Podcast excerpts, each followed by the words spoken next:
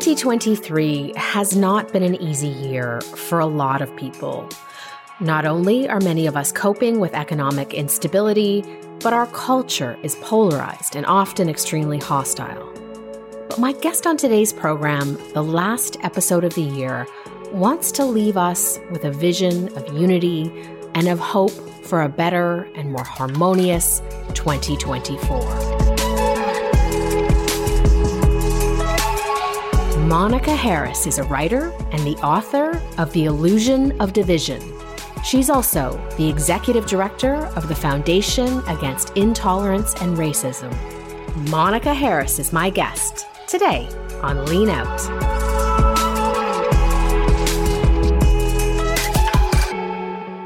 Monica, welcome to Lean Out. Good to be here. Thank you so much for having me. It's so nice to have you on today for the last episode of 2023. And the North Star that that seems to guide much of your work, that the title of your book, Overcoming the Illusions of Division. And this idea is exactly the kind of idea I wanted to leave our listeners with for the for the holiday season, which is really a, a reflective time of year. But before we um, get to that and, and an essay that you wrote that I want to ask you about today, I want to share a little bit about your story. So around 12 years ago, you decided you'd had it with the rat race. You quit your job as an executive at a Fortune 500 company in Los Angeles. You and your partner and son moved to Montana. Now, your friends and family colleagues warned you about what you'd find there predominantly white Christian conservative community. You are mm-hmm. Black, your partner is a white woman, and your son is biracial. What did you and your family find in Montana?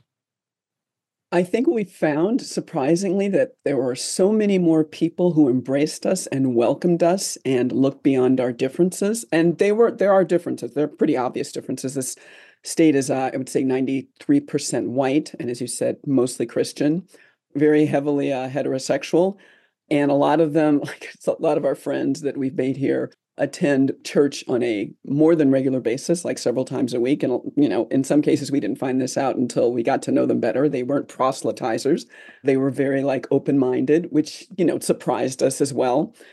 So I think that, I, I think that we were hopeful that we'd be accepted, but I think surprised by the degree to which we were accepted. And it was really illuminating because we did take leap of faith because it's just big sky country. And we came because we were, uh, we just enjoyed wide open spaces and we were looking forward to adopting a simpler way of life. We didn't know if it was going to work out. So again, it was a leap of faith, but we were very encouraged that people people connected with us and we were able to connect them based on bigger picture issues, the common concerns we had the concerns about traffic in larger cities. We were all trying to get away from traffic in larger cities.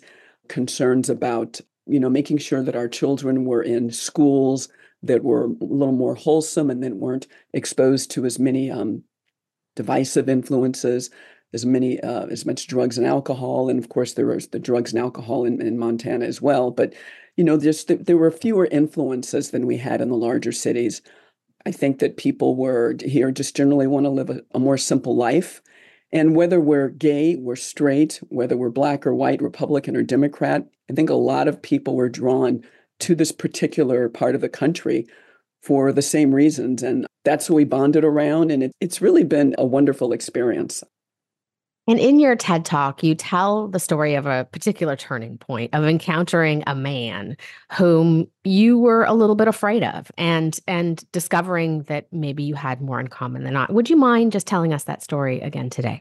Uh yeah, so it was spring break and it actually wasn't in Montana, it was in the Idaho Panhandle, which I think the Southern Poverty Law Center lists as one of the most hateful places in the country, most one of the most hateful states because I think there's the highest concentration of hate groups, quote unquote, hate groups in Idaho. So we were going there because we were uh, we were on a budget that year, couldn't go to Hawaii or any place exotic. So we went to this indoor water park at this resort. And our son was romping in the pool, and my partner and I were just hanging out, looking at our phones and scrolling through the news. And there'd just been a, a mass shooting, I think, that weekend. Can't remember where it was. There's just been so many mass shootings, it seems. And as we're scrolling through the news and talking, you know, we're discussing the Second Amendment, which my partner and I completely support within reason. We think that Americans should have the right to own arms. We own arms.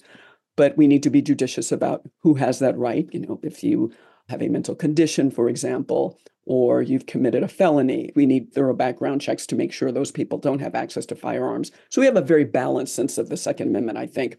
And as we're talking, I notice this guy behind us sort of like looking at us, uh, you know, off and on. And whenever I'd look at him, he'd look away. And he had a very particular look, I would say. He was bald, sleeved up with tattoos from his head down to his neck and all over his arms and chest. And he was just looking at me, sort of like inscrutable is the word I'd use. I couldn't tell whether he was just curious about me or if he wanted me to get the hell out of there. And I think my partner picked up on my apprehension and she was just kind of urging me to play it cool. And then after a while, he just got up and he came over and made me a little nervous as I saw him approaching, eh, but I did my best to remain calm. And when he drew up beside us, he said, Mind if I sit down? And we're like, Okay, I guess we can't really say no, but we didn't know what to expect. And when he sits down, he immediately starts engaging us about guns. He says, I couldn't help but overhear you talking about the Second Amendment. Do you think Americans should have the right to bear arms? And I was initially taken aback because I felt like I was being cornered and I didn't know how he was going to respond. He looked like a guy who probably slept with a semi-automatic rifle. But I just decided to, you know, be bold and be very honest with him and transparent. And I said, listen, I believe in the Second Amendment. I'm a strict constitutionalist. I'm a purist. And I told him my opinions about the reasonable restrictions on guns I thought we should have. And I was fully prepared for him to just go off on me. But he just looked at me and he smiled and said, That's what I think too. We're on the same page. And for the next hour, we just talked about, you know, the Second Amendment and kids and family and living in Idaho and living in Montana and what was going on in the country. And this is a guy who, I kid you not, looked like a skinhead. He had the teardrop coming down his eye. And if I'd seen him in any other context, I probably would have been terrified. And I was semi terrified even at this water park. But what blew me away about the experience is that this man who I thought I would have nothing in common with, and more than that, who I thought would look like he might even harm me under the right circumstances or the wrong circumstances. We actually connected and we had so much in common. Not our life experience per se. He wasn't gay, he wasn't black, he didn't go to a, I, I doubt he even went to college, to be honest. But we were on the same frequency about what was happening in our country, what the problems were, and what we as Americans needed to do to fix them. And as he got up to leave, he said something I'll never forget. He looked back at me and said, You know what they're trying to do to us, don't you? And I thought, Well, who's he referring to? Who are they? And he said, They're trying to divide us. They don't want people like you and me talking. And I, I said, Who's trying to divide us? And he says, The government, the media, they're absolutely afraid that people like you and me will connect and find common ground. And then he looked at me, continued to look at me, and said, But it's not going to happen because you're my sister and I'm your brother. And we're all Americans and we're all in this together. And that was pretty powerful because it was the first time, I've never in my life would I have imagined that a man who looks like a, a white supremacist a skinhead, would consider me his sister and ask that I consider him my brother.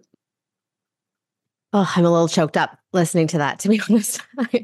I love that story and I love it for so many reasons, Monica. And one of the reasons I love it so much is that's, you know, I've been a journalist for, I guess, almost 22 years now. And that is my experience of journalism over and over and over again. People surprise you all the time. And I really believe that there is just so much more common ground than not. If we just give ourselves the opportunity, and I think that's the problem, Tara, is that so many times we're just afraid to open up and to take a chance and to give others the opportunity to to be in our space and to come into our bubble. And it's not always going to work out, but it's worth it's really worth taking the chance in my opinion. Mm, me too. And another thing I've heard you say in regards to all of this is that all of this division, all of these boxes we're putting ourselves in is distracting us from one thing we really do have in common. And for many of us, it's economic precarity. Talk to me a little bit about that. Uh, I think class is the elephant in the room. I think that that's one of the things that acquaintance that I met at the water park was trying to get across to me. And at the time when I first moved to Montana, I had I had somewhat of a sense of it, but when I was talking to him, it, it became clear to me that right now, whatever we look like, whatever our sexual orientation is, however we vote, it seems as if 90% of this country, if not more, and I can't speak for Canada, but the United States at least, it seems that most of us are struggling with the challenge of putting food on our tables, the challenge of affordable housing, the challenge of affordable health care, the challenge of keeping our kids away from fentanyl, which has become just an epidemic, the challenge of just keeping our families together in a nuclear fashion. Like right now, one of the things that I'm battling with is my son is constantly on the screen. And it's impossible to get him and I shouldn't say impossible, but it's really difficult to get him to engage with me and my partner in a way that's meaningful. And I realize a lot of this is even coming about because of our schools. Literally, all of his assignments now are online. He doesn't have a physical book. He does does very little work that's handwritten. So when we try to take his phone away from him, just to sort of like get him to engage more, the first thing he tells me is, "Well, I can't do my schoolwork then." And we go to his teachers, and they confirm this. Everything is being moved online, even though we know from studies that this is incredibly destructive to young developmental minds. So, I mean, there's so many things that are that are happening that, again, they don't have anything to do with whether we're black or white or anything like that. But it's really just a function of like 92% of us being in the same boat now. And I, I wish that we could get our elected officials to focus more on that. But I, I just, it seems that our media and the people we elect are just not interested in paying attention to these issues. And I'm not sure what we have to, what we can do to get them to focus on them more, but I know that it's absolutely critical because until we come together, we are never going to be able to move forward. So that's one of the things that I'm sort of I, am I'm, I'm really focused on doing and with my work is trying to get people to fixate less on their differences and focus more on the the crushing class issues, particularly inflation, that are coming at us left and right, front and center. Yeah, it's it's a very very similar state of things in Canada right now. Huge housing crisis, major opioid epidemic, and and very very high inflation as well. I want to take a moment just to, to dive into how you think we got here. So you you recently published an essay on Substack, how a global pandemic and the social justice movement undermined America. The context for for this in terms of the US and Canada are, are quite similar actually. We'll talk about some of the causal effects after, but but first, in that essay, you you wrote about the dehumanization you experienced as someone who chose not to get vaccinated. This is something we saw a lot of here in Canada with our vaccine mandates, which I was against. There was a really famous cover of the Toronto Star that rehashed really dehumanizing online messages about unvaccinated Canadians. Everything from unvaccinated people do not deserve ICU beds to I have no empathy left for the willfully unvaccinated.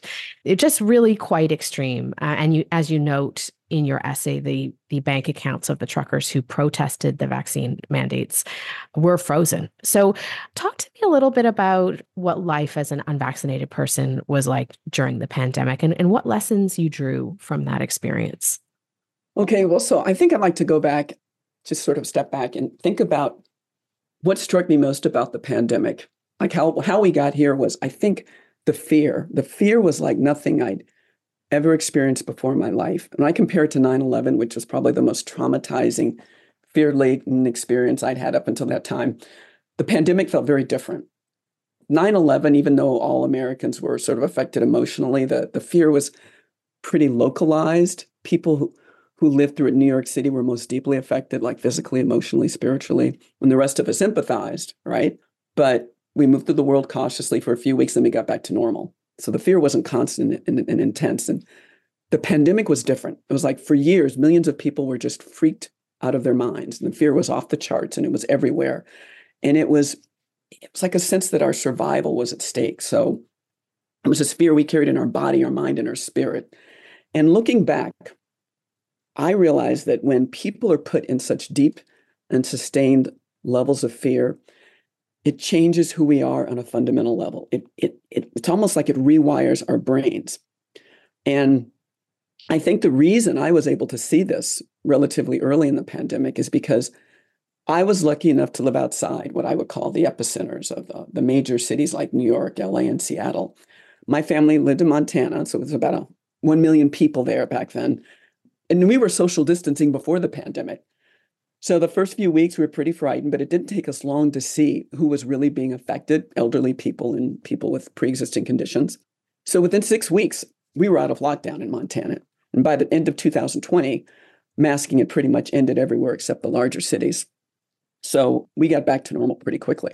And that getting back to normal quickly gave me the presence of mind to look outside my bubble and see what was happening to my friends in the epicenters and in Canada. And it was terrifying.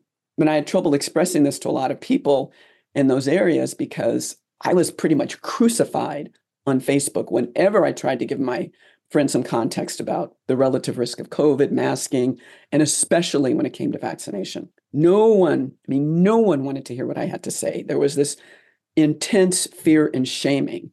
And interestingly, my partner's mother, who's in her 80s, she was understandably concerned about the virus and wanted to get vaccinated. And we'd arranged a, you know, a much needed getaway to meet her in Sedona.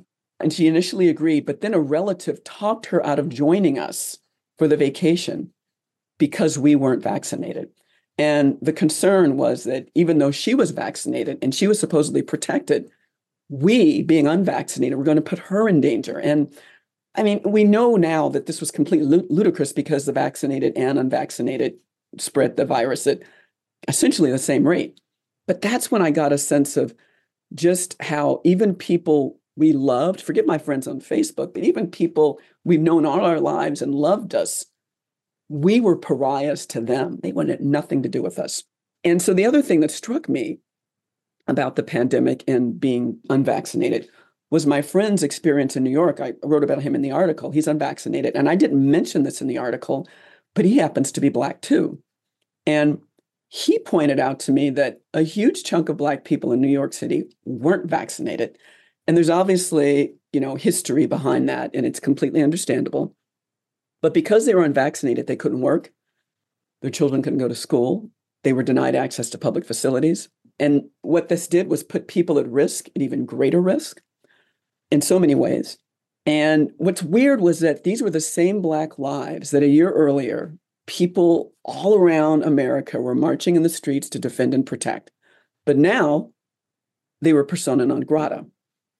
So it's weird. It was weird to me. It was suddenly okay to marginalize people who had been historically marginalized. And I remember thinking, there's only one other time in American history when millions of people were denied access to basic resources and public spaces, and now it's happening to those same people again. And that was that was my wake up call. That's when I really began to see this this disconnect between the systems that profess to protect certain groups and how these same systems can turn on these groups in the blink of an eye. So fast forward to 2022, and that's when I began to see how diversity, equity, and inclusion efforts were really following the same path that I saw in based on my friend's experience in New York City with Black people. So I also happen to be gay, and I wrote a piece on Medium earlier this year about my what I think are very genuine concerns that securing rights for transgender Americans shouldn't displace biological women and lesbians. And within 24 hours, of my publishing that article in Medium, it was yanked because it was considered hate speech. And I remember thinking, okay, what about my article was hateful? I just was asking very like sensible, balanced, I thought rational and respectful questions. I wasn't inflammatory. I used no name calling whatsoever. And of course, Medium wouldn't give me specifics on why they yanked my article. But I was generally told that I disempowered and excluded others. And when you think about that language, disempower, it presumes that I have power as a gay Black woman, which frankly I never knew I had. And apparently I have the power to exclude others. And that was my clue that we were moving into a, a new paradigm uh, when protected groups could somehow become powerful and oppressive groups, when victims of um, historical victims of the patriarchy could suddenly become allies of cisgender patriarchy. And so I think what what disturbed me most about that and what I see happening now is that whether we're Jewish or Gentile or vaccinated or unvaccinated or woman by choice or by birth, black, Latino, white, this this is a problem because if any of us, even those in protected groups, can be labeled dangerous or an oppressor, we can never feel safe. You know, our rights can be stripped from us in the blink of an eye. And I think that's we saw that situation start with the un, with the unvaccinated who weren't in a protected group. That's that's not the issue. But we dehumanized or society dehumanized the unvaccinated because they were lesser. They they were taking something from other people. They were taking away the ability to get back to normal because we wouldn't play along. We wouldn't get vaccinated. So it was possible to put us in this separate bucket, this this bucket where like this demonized bucket. And when we put people in that demonized bucket, totally dehumanizing them, not allowing them to have access to facilities. Uh, I think Noam Chomsky even said we should fend for ourselves for food. We shouldn't even have access to food with other people in grocery stores. When you when you deny people health care, there was even um, unvaccinated people were d- denied in certain states at certain hospitals organ transplants. I mean, there was a there was a sense that we were less than human. And when you think about the level of fear that enables people to treat others in a less than human fashion, and then you sort of link it to what's happening now or what just happened in October 7th with um, the brutal terrorist attack in Israel by Hamas. And the way that that attack was defended by, I, I, I thought, very well meaning people, the same people who marched for Black lives, the same people who wanted to keep, you know, grandmothers and grandfathers safe during the pandemic, these same good hearted people literally turned a blind eye and defended terrorist attacks, brutal, the, the most brutal nature against people who have historically been unprotected and disenfranchised themselves, Jews. So it's none of it made sense to me, but when I looked at the bigger picture, I could see how we arrived at this point.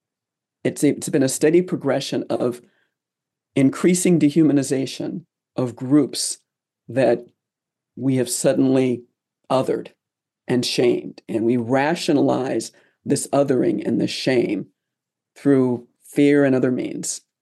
And it's it's it's so disturbing to me because I feel that the line is so gray, it's so vague, it's so wavy that anyone can be othered. At this point, anyone can be othered and dehumanized and rights taken away.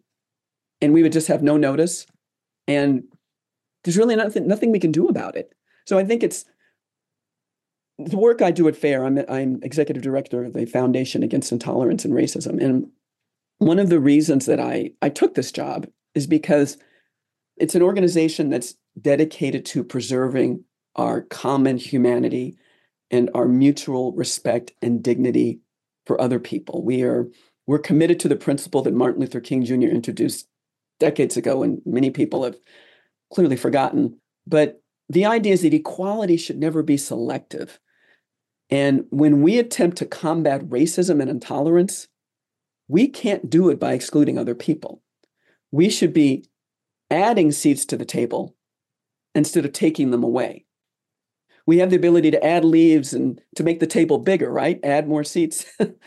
and, and we can create diversity without creating division. Anyway, that's what we're committed to doing at FAIR. And it's really my life's mission right now, making sure that equality is universal and that we make this table bigger so everyone can sit at it and feel safe and know that they'll never be in danger or jeopardized of having their seat taken away. I'm really glad that you touched on the anti-Semitism piece because we're seeing that in Canada right now. And, and the idea that you expressed in the piece of looking around at at people who you thought you knew and who your mm. friend thought he knew and not i mean and this is an idea i'm hearing from a lot of jewish friends right now with the anti-semitism coming from all directions but a lot from the left. And i want to go back to something that you you said a little while ago about the role that our mass media is playing in all of this in stoking these divisions. Of course i am in the media so but i I, I mass media. I do agree. I agree that this is happening. And in the the newsrooms that i worked in the the central issue was groupthink this inability to look at the complexity and nuance and hold all of these tensions and contradictions and and complexity. I want to in the last few minutes that we have together. I invited you on as a writer today, but you of course also head up Fair and uh, have taken the helm after a bit of a turbulent period with Fair. I want to talk a little bit about how how your own work and Fair resists the kind of dehumanization and simplification that you have just been analyzing for us. What do you see as as the way out for us? As a society? Oh, the way out. I think I go back to the experience I've had living here in Montana, and which you touched upon, which is we're really going to have to start giving each other more grace and the ability to forgive, opening our hearts to the potential to forgive. I think one of the problems we've had, well, let's put it this way I mentioned Martin Luther King earlier, and I don't have many heroes in life. Probably don't have any except Martin Luther King. My father's not even my hero. But what I love about Martin Luther King is that he had such a spiritual nature. And I think in order for us to move forward, for us to evolve and go to the next level, we are going to have to tap into our spiritual nature. We're going to have to be more aware of our spiritual nature. And what I loved about Martin Luther King was that he had the ability to forgive and he he really beseeched anyone who would listen to forgive. And forgiving doesn't mean forgetting. It, it, doesn't mean ignoring what other people have done to you, all the bad things they've done to you. I would never ask people to do that. But it does mean remembering what they've done shouldn't keep you from moving forward and expecting the best from them in the future. Giving people a chance to grow, giving them a chance, the space to learn from their mistakes. I think one of the big mistakes we're making now, whether it's women reacting to men or Black people reacting to white people, is just focusing so much on the past and hanging hanging on those negative experiences and letting them fester. And when we let them fester and we continue to look in the rearview mirror, it keeps us from looking forward and it keeps us from taking advantage of the promise of progress that is really in front of us that's really that's really possible. I was in memphis the national civil rights museum where martin luther king died at the lorraine hotel. I was there this summer and sometimes it's easy to forget just how far we've come. You know that museum was amazing because it took you on a journey from the slave ships in the 16th century to like 1970. And when you think that Black people, my people, used to be chattel, like a home or, or a car, and now, now we're able to, we, we've, had, we've had a Black president, we've had two Supreme Court justices, a woman who was National Security Advisor and Secretary of State. This is how far we've come. And we can go so much further. I look at where I am now. I'm, I'm a lawyer. I went to Princeton and Harvard Law. I'm living in a place I never thought would welcome me.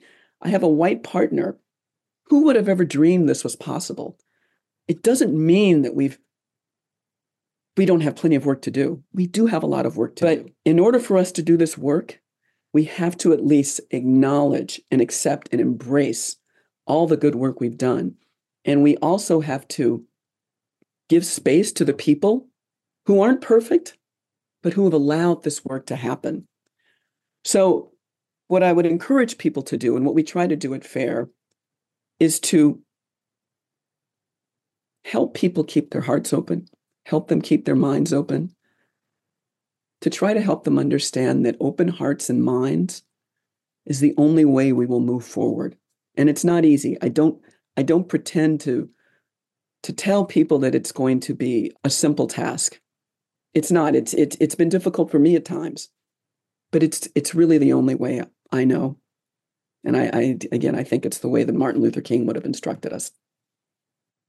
Well, Monica, we are taping this during Hanukkah. We are about to go into the Christmas festive season.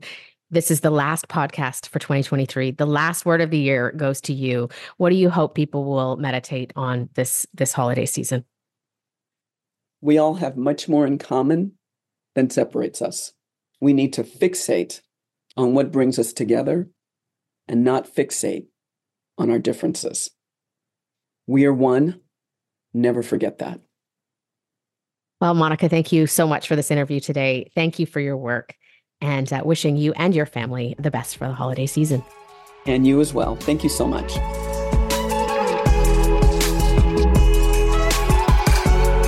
Lean Out is hosted by myself, Tara Henley, and this week's episode is also produced by me. If you value independent journalism, please consider subscribing to my Substack at tarahenley.substack.com. You can also support our work by reviewing the show on Apple Podcasts. And this is the last episode of 2023, but we look forward to seeing you all again in the new year, and we wish you all all the best for the holiday season.